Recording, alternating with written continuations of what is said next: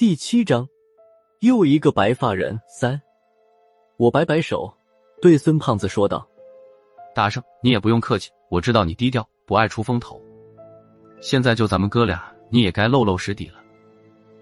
王八蛋才低调，龟孙子才不爱出风头。”孙胖子对我嚷道：“辣子，你看我像低调的人吗？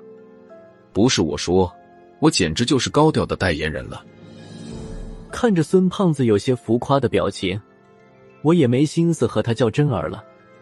大圣，高调低调以后再说，现在该用用你的强项。强项？什么强项？孙胖子愣了一下，不过他马上反应过来，用一种惊异的眼神看着我说道：“你说我的运气？辣子，你想干什么？先交个实底行不？”我的牙缝里蹦出来两个字：“下去。”顿了一下，我接着说道：“郝文明他们应该还在船上，不管怎么样，都要想办法先把他们救出来。大圣，现在我的天眼等于没有，指路的事就靠你了。”孙胖子倒是没有拒绝，他口袋里的财鼠听见我们说要下去，就变得很兴奋，他的头探出孙胖子的口袋，对着我吱吱叫着。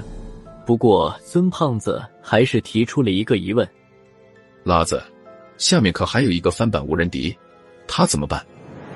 看刚才的架势，那是没动手。他要是动手，咱们俩捆在一块，也未必是他的对手。”我摇了摇头，说道：“大圣，刚才要是他想动手，现在你和我恐怕早就凉透了。说起来，刚才他看我们俩拿着短剑的时候，眼神好像变了。他不动手。”八成和这两把短剑有关。孙胖子没想明白，我这把是无人敌的，辣子。我记得你说过，你的那把短剑也是从吴主任那里辗转得来的。说到这儿，孙胖子故意停顿了一下，他看着我继续说道：“莫不成他们老哥俩以前认识？”